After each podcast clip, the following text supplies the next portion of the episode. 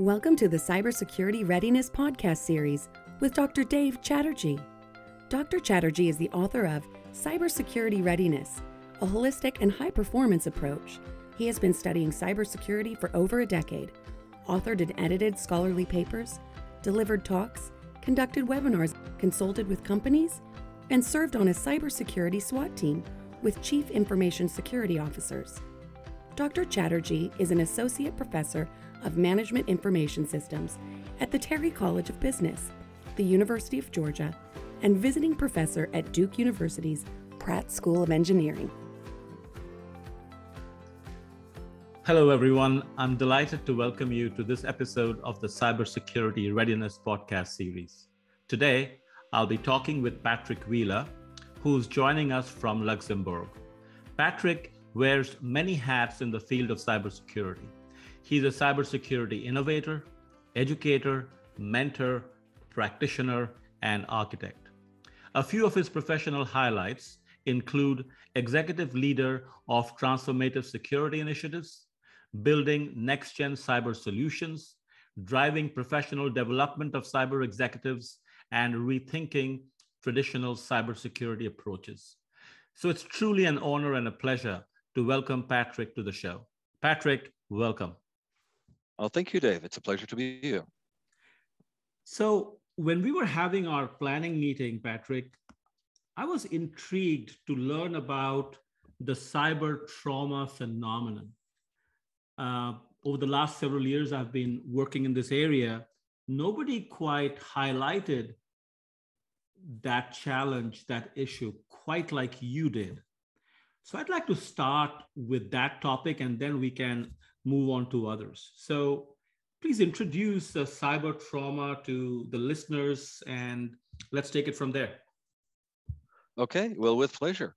Um, the, the concept of cyber trauma is one that I'm still struggling with uh, as to how to best apply it. And there are people who are critical about using it in this context. But I think when we look at analogies, it's a, it's a very powerful and useful analogy. And it came to me in part because a few years ago, I started looking at why it was that so many of my large customers were paying ransomware uh, uh, uh, ransoms to, to recover their, their data. When all of the cybersecurity practitioners were screaming up and down, don't pay, don't pay, don't pay. And I had the opportunity to work with some of my corporate communications people.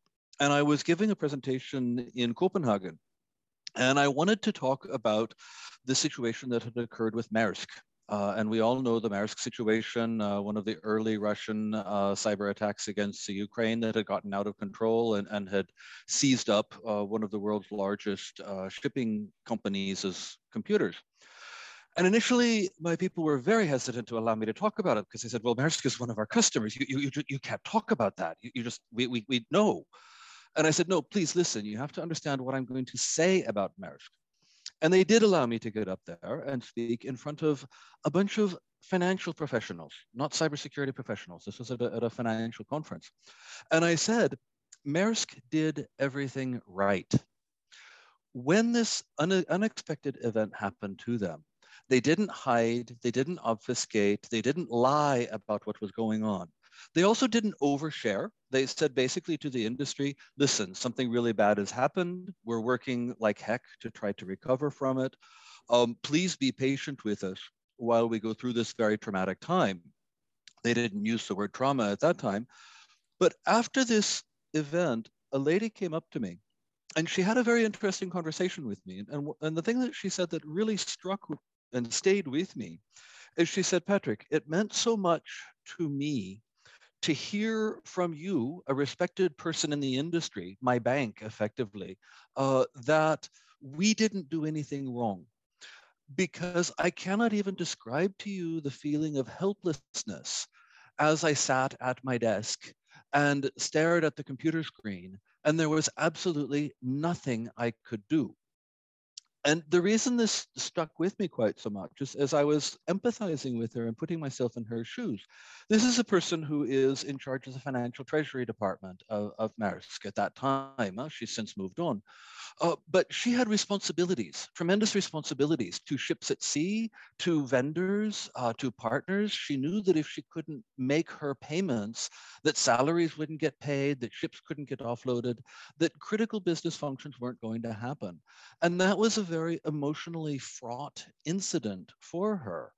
And it was also quite interesting when you read later on some of the best analyses that came out of the, the Maersk incident, how well Maersk handled this, but then also the fact that we don't talk about it so much and everyone is terribly afraid uh, to talk about these types of events. And as I was listening to her, I was also quite struck with the, the similarities to people talking to me about traumatic events in their lives that have happened in other contexts. There was another discussion that I had with some people that was perhaps a little bit more lighthearted that also made me think about these. And it had to do with taking executives through cyber um, exercises, cyber range scenarios. So like the X-Force uh, truck that was running through Europe a couple years ago. And they would talk about taking uh, a bunch of uh, uh business executives through a, a, a critically destructive cybersecurity incident, a, a, modeled one in this case, and basically them leaving uh, the trailer being completely white, shaking, and, and you know completely destroyed emotionally. And I was really looking at this saying, what is it that we're doing that is causing people to have such aversion to what we're doing and to use uh, terminology that sounds like this around trauma. So I, I, started talking to some people around this, and I asked them, you know, what is it that is um, that that around this idea that is so powerful?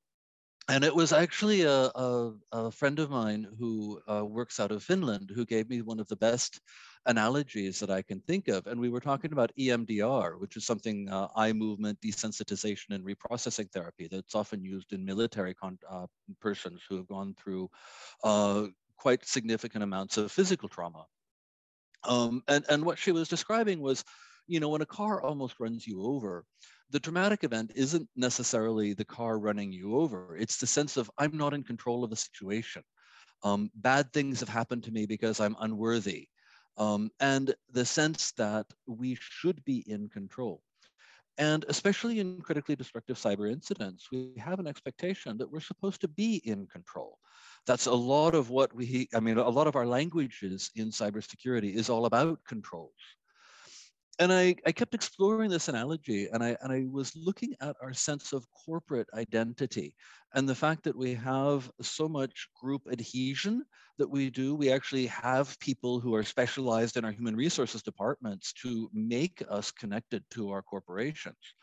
And when our corporation suffers a critical cyber incident, that actually does have a psychological impact not just on the cybersecurity practitioners, but actually on the staff themselves. And this is something that, as I looked into it, I think there's been a, a, not enough, but a fair body of work done around the trauma that cyber incident responders go through. Uh, and if you look up the, look this up, you see this is a, indeed a part of a reason why we end up having a lot of people leaving our, our incident response teams. Um, and I, I, will personally attest to this. I, I, used to sit right next to one of the, the most amazing incident response managers I, have ever had the pleasure to work with. And sometimes he would come out of the room, just, you know, the, the incident room, just bone white and sweating. And then he would do this day after day. And you could see the type of psychological toll this was taking on him. Uh, and and this is something we also need to do a better job of. But what I was really struck by is, you know, what is the, the impact on cybersecurity uh, incidents that we keep hidden from our employees, even though we know they've happened. Um, and, and this was also one of the things when you look at trauma, uh, where we talk about we don't want to silence it to death.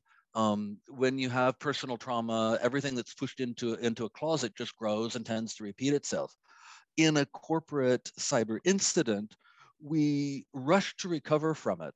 And then we tend to try very hard to forget about it. And indeed, we don't like to talk about it all that much, especially in certain sectors, such as where I predominantly work in heavy infrastructure and financial services. We definitely don't want to talk about it because we're incredibly embarrassed by these types of things. I was doing some work with um, some hostage negotiators. Uh, these are people who work with the United Nations. Um, they do critical incident handling for uh, police forces nationwide. Um, they, they do some some very interesting uh, work in, in, in critical incidents to, to and they provided me the uh, the manual on countering kidnapping and extortion from the United Nations Office of Counterterrorism, and they talked about how uh, when you have people coming out of uh, a, a, critical incident like this, you want to be able to offer them specialized psychological support um, for hostages, for the family that have gone through these types of critical incidents. But they had a critical mention in here, which is that often people don't want this type of support initially. Initially, we refuse the label of traumatized or victim. Uh, we very quickly want to revert ourselves to norm. Uh, we want to get back to our regular lives. And this also, I think, is something that we do in cybersecurity as well. And so we tend to over, um, overload and, and quickly brush under the rug uh, this type of cybersecurity traumatic incident we focus it as an IT problem, even though we all argue in cybersecurity it's a it's a business problem. But then we actually don't talk to our business partners about what happened and, and how we can do better about it. So this is what I one of the things that I've really been working on, trying to figure out how can we break this down. This is such an important topic. And I'm surprised that, like you said, it's not talked about enough. I haven't heard anything about dealing with or providing people with training to deal with cyber trauma. What are some resources that listeners could leverage to get the right kind of training? Do you have any suggestions for the listeners? Well, there's not a lot out there right now, particularly around cyber trauma or digital trauma. Um, one of the things that we do see is uh, there's some very good work that is happening in intimate partner digital violence. Uh, now, this is a, a, another form of cyber trauma, if you will, less of a corporate form and more of a personal form. Um, but there's actually some really good PDFs if you if you look up uh, intimate partner uh, uh, violence, uh, digital, uh, you'll you'll find some some really interesting discussions around this. Uh, the best things, the best materials I found so far are actually out of the, the trauma industry. Um, and this is a psychological industry. So this is something like uh, The Body Keeps the Score by Bessel van der Kolk, uh, which is a, quite an interesting book around trauma. Um, I personally find the EMDR uh, something that, that speaks to me a great deal uh, because it, it, talks about how we can uh, practically deal with some of these things. And what we have to do then is we have to transpose these into the corporate context. And the thing I would say is that when we're looking at cyber culture, there's a huge amount of blame gaming that goes on or victim blaming that happens. Uh, the first thing we tell people is don't click on that link. One of the analogies I like to use is that one of the, the worst cyber attacks I ever went through started with someone clicking on and opening a link. And she did everything perfect that day uh, because the link that she opened was one that she was supposed to receive every single day from that business partner. She opened the link, it didn't behave properly. The first thing she did is she called her business partner at a, at a fellow bank across town and said, Hey, that, that file you sent me today didn't work. Uh, and he said, Oh, don't open that file. Uh, I've been compromised. My security people are here. Uh, I hope you're okay. Um, now, I loved the, the um, psychological dissonance in what he just said in that. First off, she's calling to say that the file didn't behave properly. Um, and he says, don't open it. Well, of course, she tried to open it if it didn't behave properly. Um, and then he says, you know, I'm under attack or I've been compromised. I hope you're okay. Um, and, so I, I, just found that that's such a, a telling discussion about how the human brain reacts under crisis. We're humans, huh? and when this happens, uh, this is, is just normal. Um, so the person uh, did her third perfect thing that day is she picked up the phone and she called me. Uh, and I was in charge of the cybersecurity for that team. Uh, and that turned our dwell time, the amount of time the, the attacker existed on our network, uh, down from the months or weeks that it might have been, down to about five minutes. Um, and so the fact that she A, opened the link, uh, B, called the partner, uh, and C, called me, um, was actually quite perfect. And so many of our business processes depend on our employees doing things that we tell them not to do. And then we try to blame them. And indeed, uh, our head of operations wanted to blame this lady for opening that file because indeed he had received the message through all of the standard awareness trainings tell people not to click on the links. And so he wanted to immediately kick off a phishing campaign, get human resources all over anyone who clicked on the phishing campaign. And if there was a person who clicked on it three times, my God, they were going to be fired. Uh, and I looked at this as a, as a complete horror uh, of, a, of a way in which we could damage our cyber culture such that someone would not call me. Um, and so when we look at how can we transpose this discussion, first off, we need to change our narrative around uh, how we work with our employees, and we need to engage them so very much more. Uh, and we need to have our narrative not about don't click on the link, but about being responsive. And when people do respond appropriately, we need to reward them. One of the things that I, I was most proud of in this incident is I actually gave this lady a very public award for having done those three perfect things that day and having cut my dwell time down. This took the rumor mill, which said, hey, this person clicked on a link, and changed that narrative entirely to say, hey, this person called security immediately after doing her job when something went wrong. She saw it fast. And so this is one of the first things we need to do. Um, the other one is that actually after a, an incident occurs, we do need to deal with the thing internally. We do need to communicate. And this needs to be an honest communication. We, we all know the kind of BS communication, uh, the announcement that comes out on Friday, uh, the fact that, uh, you know, that, that uh, we, we underplay it. Um, one, of the, one of the things that I really appreciated a few years back was uh, the story about the RSA hack. Uh, this was written in the Wired in, in uh, mid 2021. The full story of the RSA attack, attack can finally be told. This was when China broke into RSA, which handles a lot of the two factor authentication. And 10 years later, uh, as they're quoting people, the language that the people were still using was the language of trauma. This is an extinction event. RSA is over. Um, I made sure that all members of the team, I don't care who they were, what reputation, they were investigated because you had to be sure that it wasn't an internal attack. Um, and the way RSA handled the attack in dribs and drabs, uh, dissembling to their customers, and I was one of their customers, and I received the message from RSA saying, "Oh, we're certain that the the seeds have not been compromised," and we're all sitting on the other end of this telephone line going, "BS." We all know this type of corporate BS when we hear it. We knew it when we heard it. Um, it was a fig leaf at the very best. But the people inside who were first to lie to their customers, that was a traumatic event to them they were they were put in a in a compromising situation and you could see in this wired article 10 years later they were still struggling with it. So number one in dealing with an incident we need to not place our employees in impossible situations. We need to communicate like maersk communicated about their incident. Um, but also I, I, don't want to say that that maersk couldn't have been done better. I mean we can all do better. Um, the the thing that I think is really critical for us is that post-incident communication, and to have that be authentic and genuine.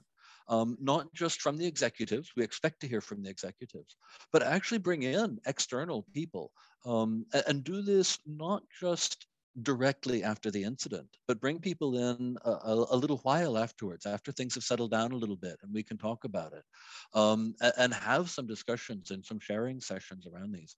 Um, this is something I can, I'm not uh, seeing happening. Go ahead, please. Yeah, if I can chime in here, you've been um, sharing some very interesting and useful perspectives. One of the things that's that's coming through in your narrative is the importance of of honest communication. Uh, there's a lot of um, best practices out there about, or recommendations about customized communication, targeted communication. But I think we need to emphasize the importance of honest communication and also the need to create an environment, a friendly environment where people can speak up and just admit and say, hey, I did click on the link but I'm at least informing you right away so you can take necessary action. That's better than just going silent, recognizing that I made a mistake, and now if I fess up to it, there are consequences. So I really like this approach, and this syncs well with the mindset out there. You know, I've been speaking to many companies about their cybersecurity training approaches. And the good news is the mindset is not about firing people, it's all about nurturing, encouraging to ensure the desired behavior. So that's very, very, um, that's a very healthy sign. But going back to, once again, to uh, dealing with cyber trauma, and you mentioned about the post-mortem exercises. Uh, what should you be doing after the event? It begs the other question that when we engage in cybersecurity training, though the word training these days is associated with very te- technical, traditional, controls based training, the emphasis on soft skills, dealing with, uh, like you gave an example about this boss, the belligerent boss, and the employee who had clicked on the link was scared of the boss, and that led her to behave a certain way. She wasn't trained to deal with the situ- situation appropriately. So, Patrick, speak to the importance of developing appropriate soft skills as part of cybersecurity training. Well, this is something that we've been working on a lot, and there's a couple of different ways to approach this. And one of the things that I've worked very hard on is to surround the cyber teams with a, a, fair amount of soft skills as well, but also to engage our business partners so that they're closer to our cyber activities. Uh, one of the things that I found most impactful was to spin up a cyber masterclass. Uh, and this was a, a, really interesting exercise where I would take my executives for two days in Paris. Uh, we would go into a locked room uh, and basically spend two days doing a deep dive on cybersecurity. Uh, not in a in the type of uh, attack room scenario, but really, you know, what does it mean for corporate entities? What are the incidents like? How are we supposed to deal with them? The goal here was to give our executives the ability to calmly control a, a cybersecurity discussion, whether it's uh, uh, during an incident or, or, or not during an incident. Uh, so this is one example of, of, training that I found really, really impactful.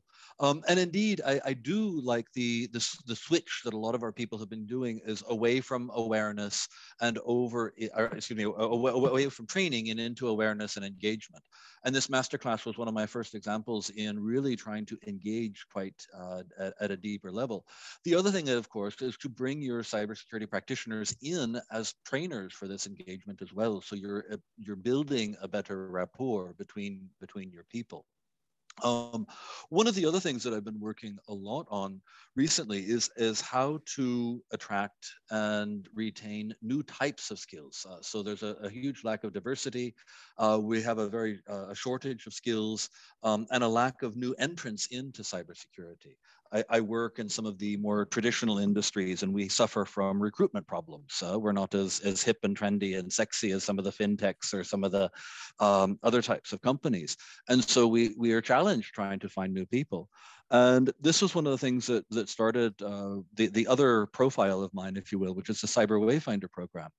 And this is a, a, program that is designed to take practitioners in other industries, whether they're in law, whether they are in IT administration, uh, whether they're in, in governance, and basically pivot them into full-time careers in cybersecurity.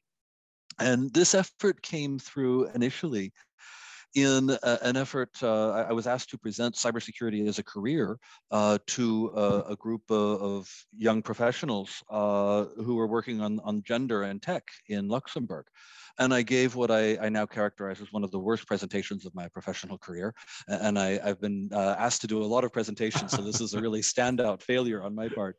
Um, after the presentation, uh, I, I, got a lot of feedback saying, thank you, sir, for taking time from your very important job to tell us about these very important topics. And then everyone ran away to talk to the person who had presented on WordPress that night. Um, and so I really looked at this and said, what is it that we're doing in cybersecurity that is actually making us look unattractive uh, to new entrants? Um, and this is one of the things that the, the Cyber Wayfinder program is designed to do, which is to give people foundational knowledge to get them into cybersecurity careers. And the one thing I really, really love about this is that it's exactly this. We're bringing people with different life experiences. So they're not just uh, people like me. I, I, consider myself someone who came through the wires. I was a sysadmin, I was an engineer, I was kind of a traditional cybersecurity profile, shall we say. Um, and I absolutely love working with um, the people who are non-STEM graduates. Um, and this was one of the first discussions I had around this. I said, why is it that everyone says you have to be a STEM graduate to work in cybersecurity? Some of my best colleagues and peers do not have a STEM degree. Um, one of the best cryptographers I know, um, practical cryptography, uh, has a degree in international business. Um, you know, so so why did we create this this artificial barrier to entry uh, to, for for new people when it didn't exist for for us before? Um, so so this is also one of the areas where I've been really really happy to see the level of engagement that can happen when you bring in atypical profiles into cybersecurity, and then these people also can often be champions of the business and understand the business better. And one of the primary sponsors of this effort was the the chief security officer of Swift, uh, which is uh, the large uh, banking uh, internetwork. Uh, and his comment that we we quote regularly, uh, and I've never found a better one, is that you know it's easier. It's often easier for me to train one of my business people how to do cybersecurity than it is to train a cybersecurity professional how my business works and, and I looked at his challenges, and this is actually very true because they're, they're a very important organization and they, they hire people uh, from the cybersecurity industry, but they're a very complex organization and what they do is quite unique. Uh, and then often the cybersecurity professional uh, gains that experience and then leaves the organization um, the people that he sponsored through our program have actually stayed with their organization much, much longer than other people. Um, and, also, I argue, have had a great impact because they understood the business first before they layered on the cybersecurity discussion. I'd like to add something to that. That's so true. Business first, awareness of the business is as important as awareness of the cybersecurity skills. Uh, I'd like to share a few things with the listeners. One of my guests, who is um, a CISO in a major educational institution, when I asked him what's the success factor, he said, I have to keep reminding myself that my organization is not about cybersecurity, it's about research, teaching, service, and I have to make sure that they can continue with their mission, with their activities in a, as secure a manner as possible. The second thing I want to say, Patrick, and I'm going to be sharing this podcast with my students. Uh, fortunately, in the program that I teach at at Duke University, we attract people from dis- different disciplines, and they would love to hear what you just said that you don't have to be from a very traditional technical program to thrive in this field. You can come from different backgrounds. Like I have somebody in the program, her, you know, her one of her majors is in philosophy. I think there's another person who has a background in communications. The third student I can think of has a background in law. And talking about communications, another of my guests recently um, who was a former journalist, now is a cybersecurity communications analyst at a major corporation, he made a very interesting statement. He said, Dave, you know, these cybersecurity specialists, these technical people, often the technical knowledge is a real curse to them. They have a hard time relating to what or to how the non technical people perceive or understand them. So for them to be able to communicate in a manner and fashion that is intelligible across the organization can be quite the challenge. So bringing in somebody who has expertise in communication and then teaching that person, you know, the relevant cybersecurity subject areas, issues, and of course the overall business context. That might be a better way of preparing a person for a certain type of cybersecurity job that doesn't involve being in the trenches and thwarting attacks, which is very important. Don't get me wrong. I just want to emphasize. Mm-hmm. But then there are different roles which require different skill sets. So the thinking out there often is that cybersecurity is belongs in the technology domain, belongs to the technical people. That's not quite true. We have to approach cybersecurity from a holistic perspective. We have to broaden the skill sets that we bring in to deal with this challenge. So, what you are saying is just so good to hear. So please continue. I had to jump okay. in to share a few things. yeah, no, thank you for that. And indeed, that's what we see in our program. Um, and I love uh, one of the, the discussions. Um, as I was uh, having this discussion in, inside the financial sector in, in, in one of my partners in Paris, who's a CISO over there, uh, he, he, said to me, "Yeah, Patrick, that's that's really great. I mean, for, for example, I have a I have a PhD in opera."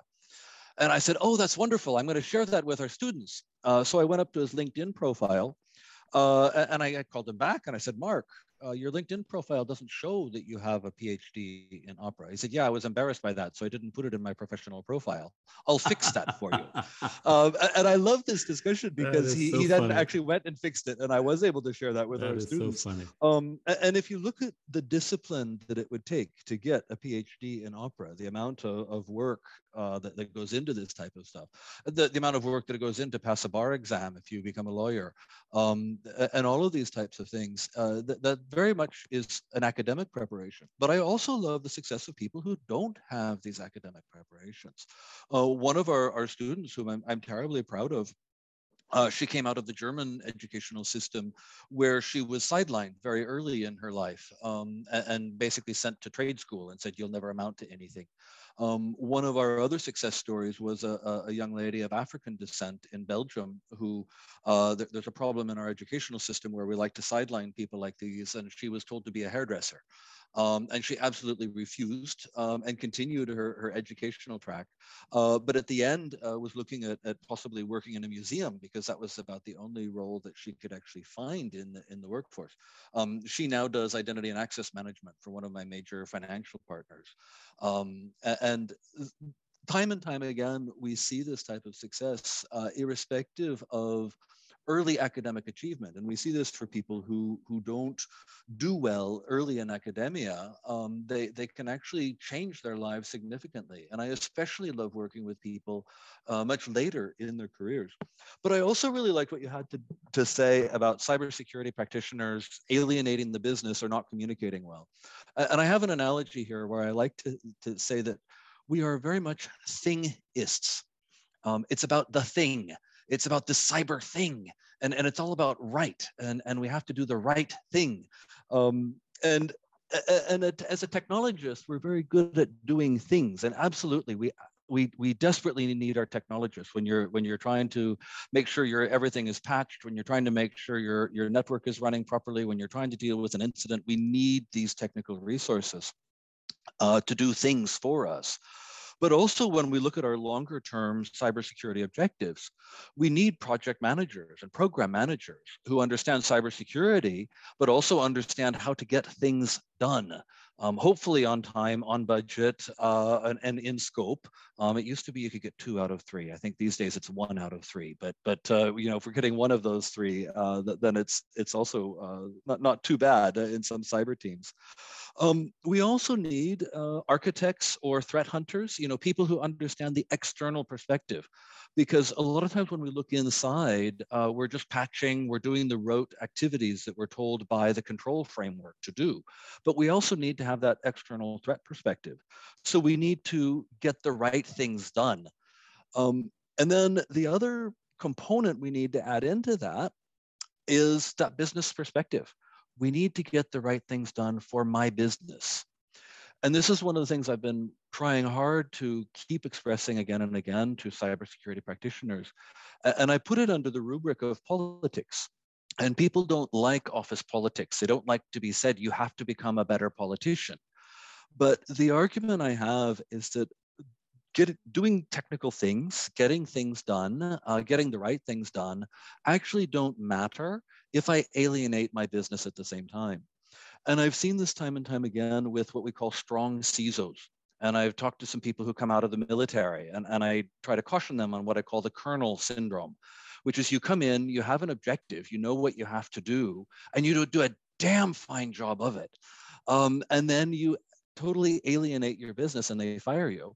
And then you're replacing a CISO every three years to three months. Um, and a lot Just of these add projects something actually, there, Patrick. Go ahead. I, ha- I have to add something there. It brings back uh, a memory when I was in corporate. Um, a senior executive gave me a great piece of advice. And you know how life is? You hear things, and I'm, I've, I'm becoming more and more convinced that you hear things or you're told things for a reason, because ultimately it comes back to you. And here we have an opportunity to validate what was shared with me the, uh, you know, a long time ago. The gentleman said, Dave, when you join an organization, don't give them the impression that here I come, I'm going to change everything up. I know what's good. You all need to follow my approach. That's going to be the worst thing that you can do because before you know it, you'll be kicked out or you'll be sidelined and you'll have no effect. And this is so consistent with what you just shared about a CISO uh, taking on the role, making sure they connect well with the other C level executives, they connect well across functions. So they can truly become an enabler, a strategic enabler, as opposed to becoming known as the person who is always going to put up a hurdle or will always say why a certain initiative cannot be done because of these kinds of risks.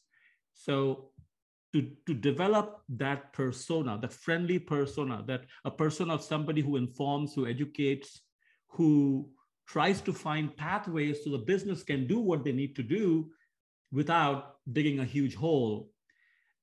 That, that's the kind of savvy that happens with experience, but that also requires training in the softer skill sets, whether it's interpersonal skills, whether it's communication skills, whether it's the ability to deal with cyber trauma like scenarios. So there are so many skills that are uh, that, that are at play here. And I'm so glad you touched upon these many, many skills because people who will be who are listening to this podcast and are wondering whether cybersecurity is really a field for them given their background, given their experience, I'm sure you'll agree with me that absolutely, if you have the passion, if you have the interest, if you have the curiosity, there is no reason why you shouldn't jump in and explore where you would be a great fit. But anyhow, Patrick, um, we are running out of time. So I'd like to give you the opportunity to, to wrap it up for us here. Okay, so um, exactly what you said. Do jump in and do explore this and the other thing is you don't have to be perfect from day zero. And this is the thing advice i give to newcomers but also to professionals when we're when we're looking at dealing with the executives. I say let them see you sweat. Let them see you working. Let them see your passion for what you're doing. Even if they disagree with you even if they shut you down communicate honestly with them that you're passionate about what you're doing that you're passionate about learning you're passionate about protecting the organization and I've seen this work time and time again where we really care to see our colleagues care about what they're doing. And if you can get this passion for yourself, um, please join cybersecurity because we need people who are passionate about it. If you're losing your passion, try to find it again. Uh, because we need people not to leave. Huh? We've got far too many people leaving. Um, and then this this uh, thing about uh, continually training ourselves and, and working with empathizing with our partners is just so, so important. And this is something I had to work on myself. This empathy didn't come naturally. And so we can indeed train ourselves to be more empathetic. Um, I'm a fan of the design think methodology. Uh, I'm a fan of, of, of, looking really deeply at uh, the people and try to put myself in their feet to understand why they're making the decisions they are so I can ha- be a better influencer in this context. Um, so please, Dave, keep up the good work. Bring new resources in. We desperately need them. Um, and thank you for this opportunity. Thank you, Patrick. That was great. I look forward to having such conversations with you in the near future. Thank you. Okay, until soon. A special thanks to Patrick Wheeler for his time and insights. If you like what you heard, please leave the podcast a rating and share it with your network. Also, subscribe to the show so you don't miss any new episodes. Thank you for listening, and I'll see you in the next episode. The information contained in this podcast is for general guidance only. The discussants assume no responsibility or liability for any errors or omissions in the content of this podcast. The information contained in this podcast is provided on an as is basis, with no guarantee of completeness, accuracy, usefulness, or timeliness. The opinions and recommendations expressed in this podcast are those of the discussants and not of any organization.